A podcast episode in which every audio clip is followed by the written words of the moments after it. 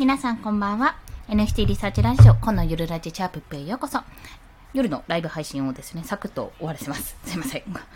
お腹空いたときましたので。はい、今日はですね、あの、池原さんの NFT ラジオが対談ということで、あの、あったんですけども、えっ、ー、と、まだちょっとブログにはまとめきれてないんですが、サクッとどういったお話だったかっていうとですね、表題の通り、NFT の未来の一つに、VR、VR ですね、バーチャルリアリティの空間と、あとメタバース空間っていうお話がありました。まあ、その方がもともと、リオさんかな？確か。もともとですね、まあ、会社を立ち上げていて、もうアプリで、えー、メタバース空間を作って、そこで NFT のやり取りができるような空間を作っているわけなんですね。で、まあ、あの、もともとゲーム自体も、その、コレティクル、コレティクブル、ん？コレティク、んコレクトだかいいのか、コレクティブルの要素があるように、あの、ゲーム内のアイテムを、要は、いわゆる今までは課金とかガチャをするって形だったのが、もう NFT として購入して、もうそのデジタルデータを結局、あの、出てこない。関与できないんですよね。改ざんとかができないので、あ、これで購入して、じゃあその限定何個とか、限定1個とかレアアイテムとかを自分の NFT、NFT というか仮想通貨で買うことによってゲームに反映することができるっていうような形でやってきたわけなんですね。まあそういうふうに結構その NFT とゲームっていうのめちゃめちゃ相性が良かったんですよ。やっぱり文化的にも今まであのリアルマネーを使ってゲーム内のアイテムをもらうとか、あのキャラをゲットするっていうような形があったように、それがちょっと NFT っていう新しい技術になって、要はチートみたいなことができなくなったわけなんですよね。あ、チートとかバグ、バグっていうのかな。あの、変なコマンドを入力することにミューができるとか、そういったね、ことができなくなったっていうお話なんです。で、そこから、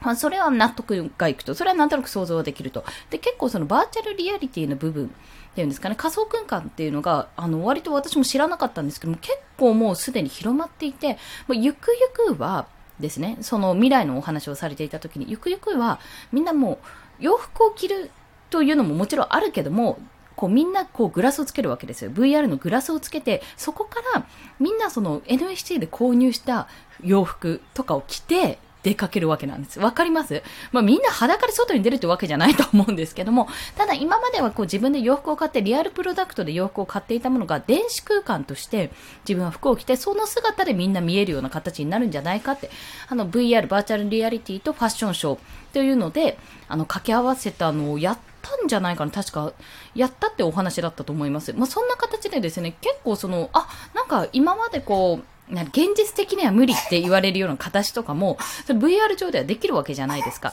だからそういった形で実際にモデルさんは歩いているんだけども、リアルの目で見ると、例えばただ白いワンピースを着てるだけかもしれないけど、あのグラス、スマートグラスとかをつけると、なんかすごい、あの、きらびやかな衣装を着てる。でも、モデルさんの顔はちゃんと映ってる。体もちゃんとそのまんまっていうような状態になるんじゃないかってお話をされていました。で、それってやっぱりすごく未来だし、面白いなって思うんですよね。やっぱり面白いんですよね。で、まあ、それが全て、あの、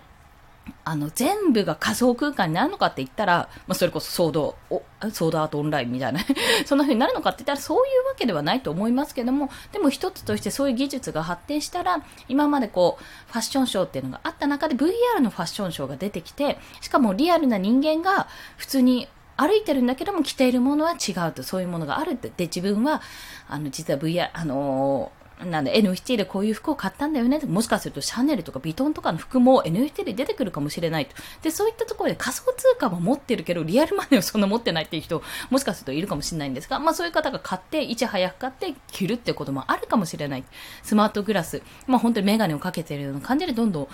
流通していくかもしれないねっていうお話だったんですよ。まああの、もっとほん、もっとこれを未来の話というより、割とね、具体的にこういう風になっていきますっていう、あのもう結構その片鱗というか、